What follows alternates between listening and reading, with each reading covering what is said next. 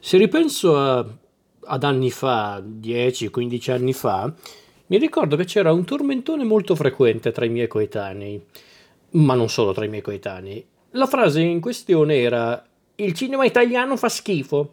All'epoca, essendo molto giovane, essendo anche un, un po' inesperto in ambito cinematografico, talvolta mi adeguavo al clima e concordavo su questa affermazione. Poi gli anni sono passati, il cinema si è evoluto nel frattempo, un po' meno quello italiano, ma non è, un, non è mia intenzione fare polemica.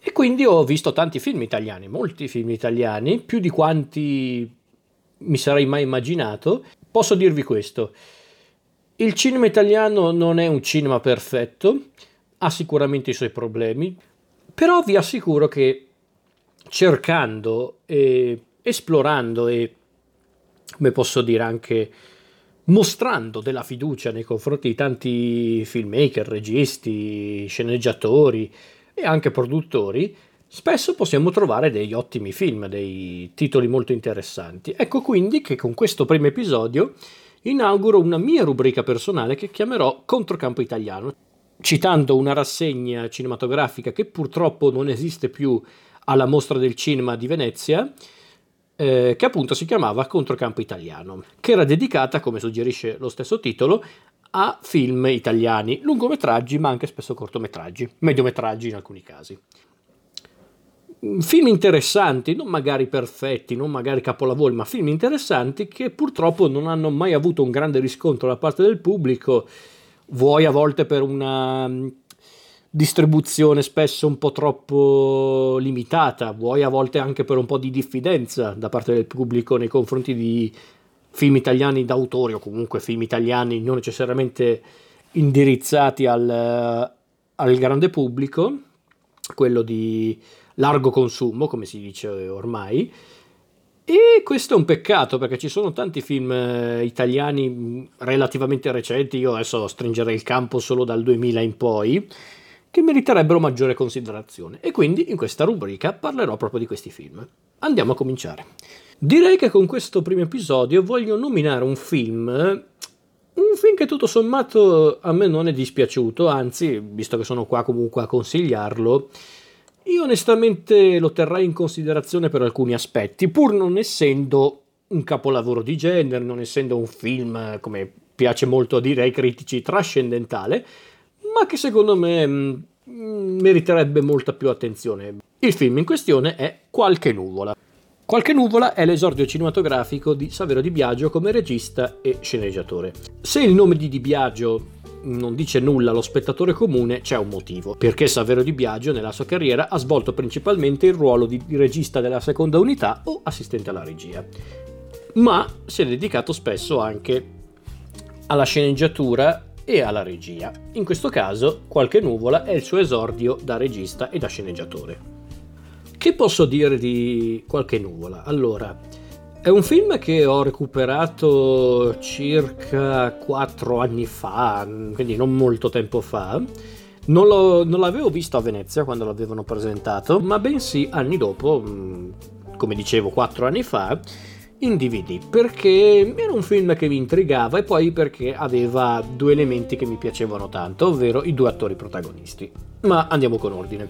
Di cosa parla qualche nuvola? Ed è questa la cosa incredibile. Di fatto la vicenda al centro di qualche nuvola è la più tipica del mondo. È la storia di una coppia di giovani, tra virgolette, innamorati, prossimi alle nozze, ma forse non convinti al 100% delle loro scelte, della loro, della loro scelta in comune, appunto, di avere un futuro insieme. I due protagonisti sono appunto Diego, interpretato da Michele Alaiche, attore ma anche sceneggiatore e regista di un film come Senza nessuna pietà e di altri lavori tra televisione e cinema, e Cinzia, interpretata invece da Greta Scarano, che decisamente oggi è molto più nota di, di allora un'attrice molto capace, molto brava, oltre che bellissima.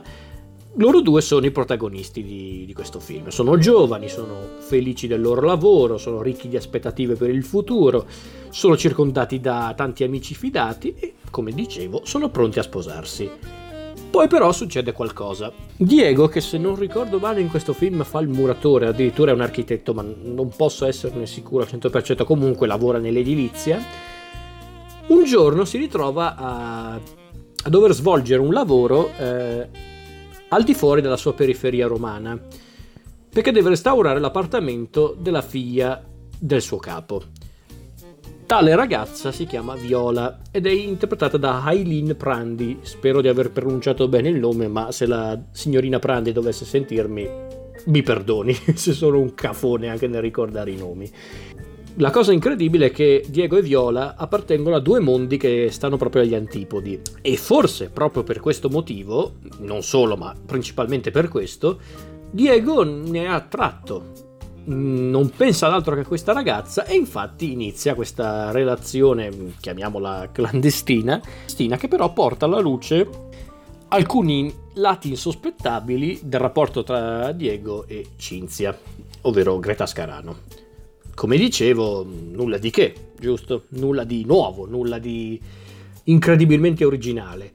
E infatti io mi ricordo che dopo aver visto questo film recuperai qualche recensione o comunque qualche articolo inerente al film che fu qualche articolo che fu scritto proprio all'epoca della sua presentazione a Venezia e mi ricordo che molti ci andarono davvero pesanti con questo film, non, mo- cioè, non molti in realtà, però qualcuno non ci andò leggero, addirittura non mi ricordo chi, non che abbia importanza perché non nominerei mai il nome di un critico, di un presunto critico, di un recensore o presunto recensore, ma qualcuno l'aveva definito addirittura un film fuori tempo massimo. Addirittura mi sembra che ave- l'aveva definito irreale. E, e, io non riuscivo a capire che cosa intendeva dire con fuori tempo massimo e con irreale. Non lo so, forse per gli spettatori, dico italiani perché stiamo parlando di un film italiano, forse per gli spettatori è, è inconcepibile avere un film in cui c'è un muratore onesto, disponibile, che però essendo un essere umano, commette un errore tipicamente umano, ovvero tradire la sua fidanzata. E, ed è pazzesco perché tra l'altro in questo film per una volta la fidanzata, ovvero la Cinzia di Greta Scarano, paradossalmente non è la più antipatica tra le protagoniste femminili. Perché sapete, di solito nei film sentimentali, romantici, quelli magari un po' più frivoli, quelli magari un po' più eh, leggeri, più scacciapensieri, spesso la, la promessa sposa, comunque quella con cui il protagonista dovrebbe sposarsi, solitamente viene rappresentata in modo molto odioso, molto eh, proprio antipatico. Invece, paradossalmente, Cinzia non è la più antipatica qui, non è decisamente la più odiosa della, del circondario. Il che a me questa cosa è piaciuta molto perché da una parte rende anche il personaggio di Cinzia molto più interessante, molto più umano. Come dicevo però, queste definizioni che, hanno, che, avevano dato al film, ovvero fuori tempo massimo, irreali, proprio continuo a non capirle. Perché, perché dovrebbe essere un problema se sembra irreale, ovvero eh, sembra avere un'atmosfera proprio non tipicamente italiana?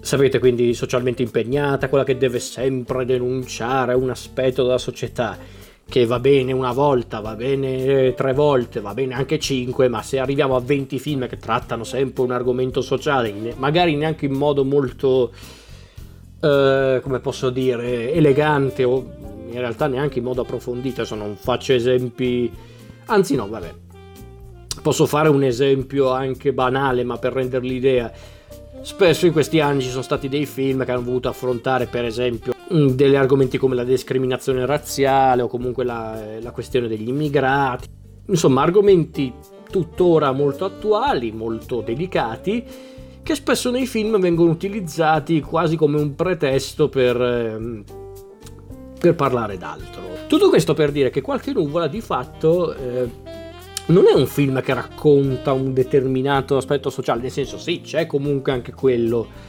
C'è sicuramente quell'aspetto nel film perché comunque anche la differenza, io la chiamo la differenza di classe ma per rendere l'idea, comunque la differenza comunque tra da dove proviene Diego, da dove proviene Viola, da dove proviene Cinzia, da dove provengono i personaggi e di conseguenza il loro rapporto barra scontro che avviene durante il film, sicuramente non è una cosa da sottovalutare, non è un aspetto di cui non bisogna tener conto Ma non è quello il punto, il punto è il rapporto tra questi, tra questi personaggi, tra questo... Il, il come si sviluppa questa tresca che effettivamente muove il film. Poi probabilmente, e ripeto, dico probabilmente perché io non conosco il regista, sceneggiatore, non so come che si è sviluppata questa storia nel corso del tempo, ma a quanto pare, se non ricordo male, la sceneggiatura risale addirittura al 2004, perché poi il film l'hanno realizzato quasi dieci anni dopo. Quindi probabilmente in tutti quegli anni i propositi sociali della sceneggiatura si sono un po' dissolti nel, nel tempo. Ma ciò nonostante io mh, consiglierei questo film, perché allora, chiariamoci, il film di Di Biagio soffre dei, chiamiamoli così, ma adesso poi mi spiego, dei tipici difetti dei film eh, d'esordio, delle opere prime. Ovvero magari un'impronta autoriale non molto definita, magari una direzione degli attori non sempre impeccabile, ma io ripeto, io li ho chiamati difetti non perché sono proprio elementi che quando li vedi nel film pensi, eh, che schifo, lasciamo perdere questo film. No, no, assolutamente, ripeto, sono proprio quelle mm, sono proprio quelle mancanze, chiamiamole magari anche ingenuità, che tutti quanti noi potremmo avere quando giriamo per la prima volta un film autentico, come proprio nel ruolo da regista, di sceneggiatore quindi non è una critica di Biagio assolutamente, però è lì, è ovvio che ci sono magari qualche momento in cui magari gli attori o le attrici non sempre sono al, al massimo, ma ripeto, di gustibus, eh, io sto parlando per me ovviamente, mi guardo bene dal criticare il lavoro degli altri e dei... nel mio piccolo posso chiamarli anche colleghi, però comunque è un lavoro comunque impegnativo, quindi non è una critica assolutamente. Però, come dicevo, nonostante queste ingenuità, queste cose che magari non girano alla perfezione, Qualche nuvola per me non è un film disprezzabile, non è un film eh, da scartare. E anzi, il suo tentativo eh, di narrare una storia d'amore, perché di fatto è quella la base di tutto il film, dicevo, raccontare una storia d'amore in modo non mieloso o melodrammatico, ma anzi spesso in modo anche molto, come posso dire, molto amaro perché, perché a un certo punto proprio tu sei lì che ti chiedi ma come andrà a finire questa storia?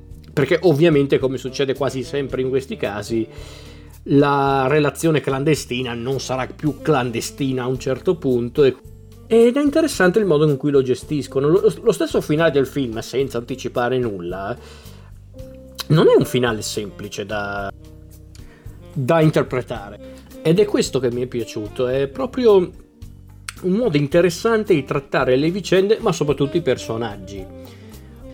Proprio in questo modo molto... utilizzo un termine forse un po' estremo, ma giusto per rendere l'idea, un...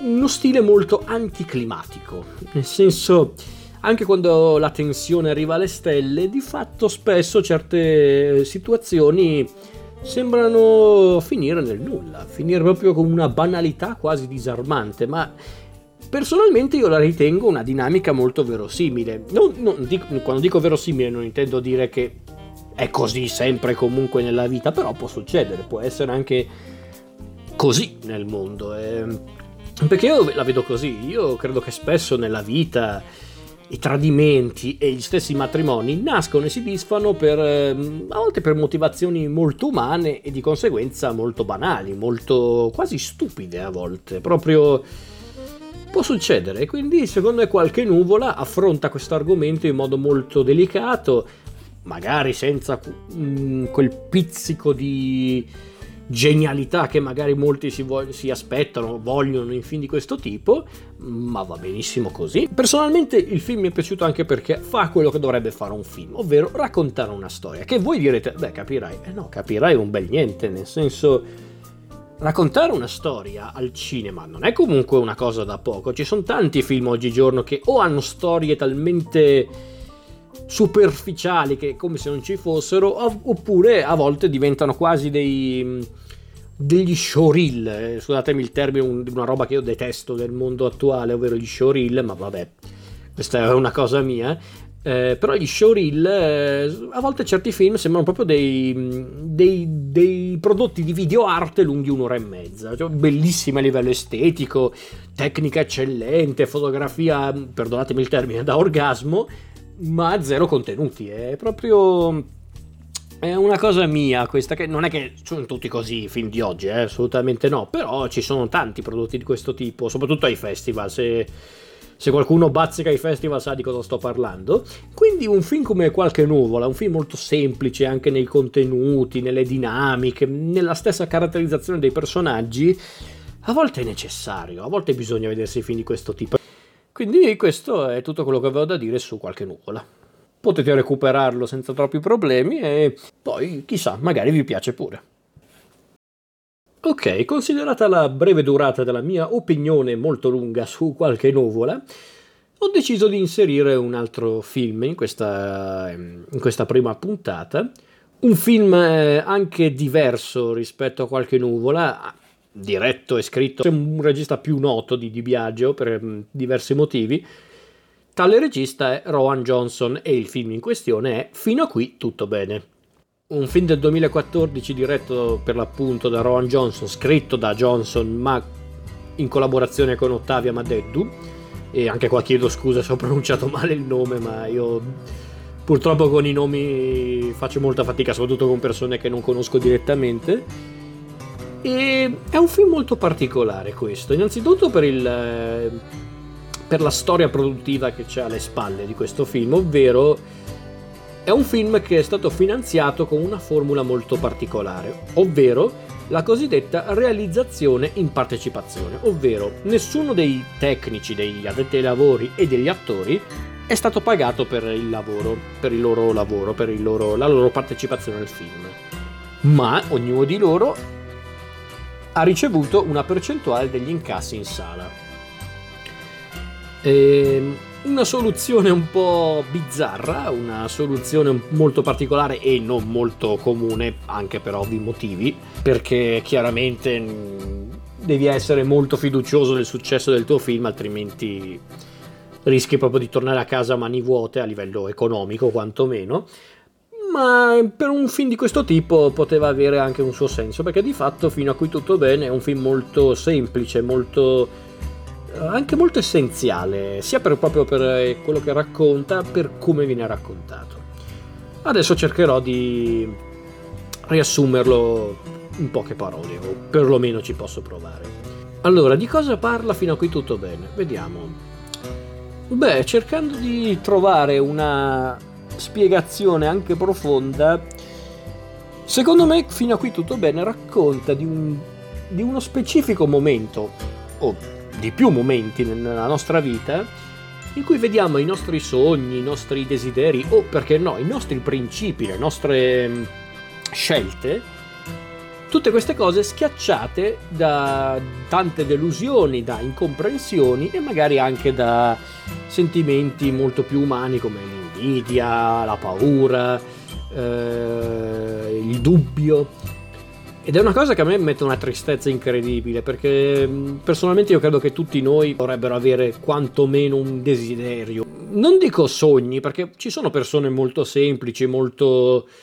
Eh, come posso dire, molto essenziali che magari non è che hanno grandi sogni da realizzare, però magari hanno dei desideri, hanno comunque degli obiettivi. E quindi io mi sono sempre chiesto come facciamo nella vita a conciliare le nostre mh, aspirazioni, i nostri desideri, appunto, che possono, che poi parlando di desideri, magari non sono desideri tutti molto concreti o realizzabili, a volte possono essere anche cose folli, cose costruttive, ma un po' inverosimili, con tutti gli imprevisti che possiamo incrociare nella nostra vita. E io credo che la cosa più triste qui è proprio che non c'è una risposta, non c'è una certezza di fronte a questa domanda.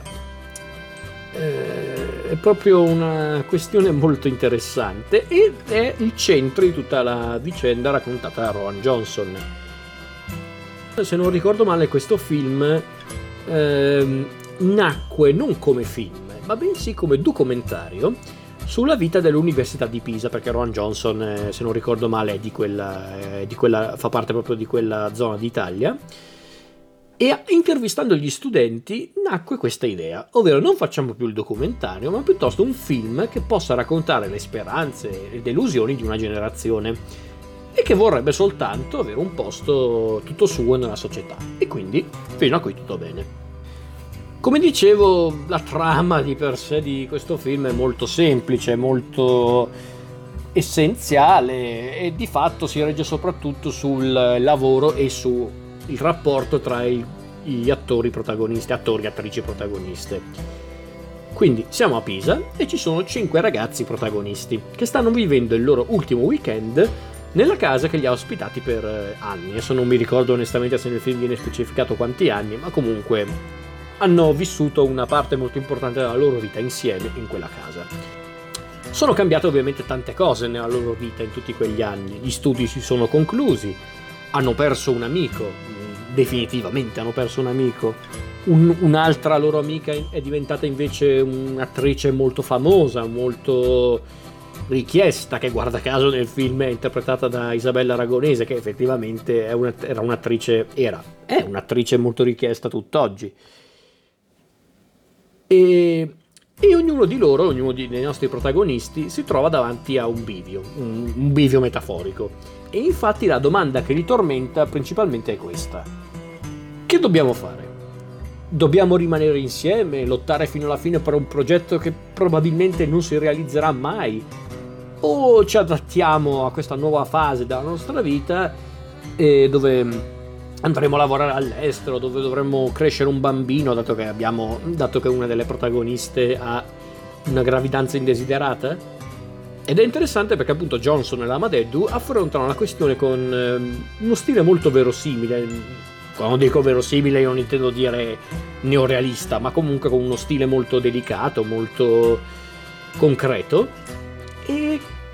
Questa, e questa è una cosa che mi ha sorpreso molto, riuscendo, riuscendo a, dosare, a dosare in modo molto sapiente i momenti più intensi, quindi per esempio c'è questa scena in cui i, i, personaggi vanno praticamente nel luogo in cui il loro amico, il loro caro amico Michele ha perso la vita ed è un momento secondo me molto delicato, molto...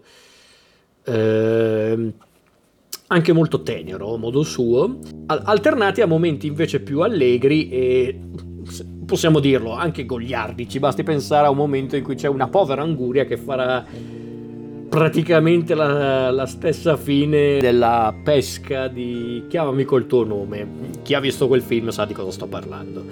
Riuscendo a non trasformare fino a qui tutto bene in una commedia idiota, banale, o parlando anche dell'altra faccia della medaglia, in un eh, dramma melenso, in un dramma banale. Eh, infatti la parola chiave è banale in queste considerazioni. Ed è una cosa che mi è piaciuta molto in questo film, proprio questo clima tragicomico, perché di fatto, come dicevo prima, l'alternanza tra dramma e ironia è molto frequente, perché di fatto nella vita non è che ci sono i momenti in cui noi siamo lì, oh mio Dio, cosa farò nella vita, ad altri in cui facciamo, ah, andiamo a festeggiare, no eh, no, perché sono proprio cose che nel mondo reale a volte vanno a braccetto, quindi è una cosa molto verosimile, molto anche malinconica.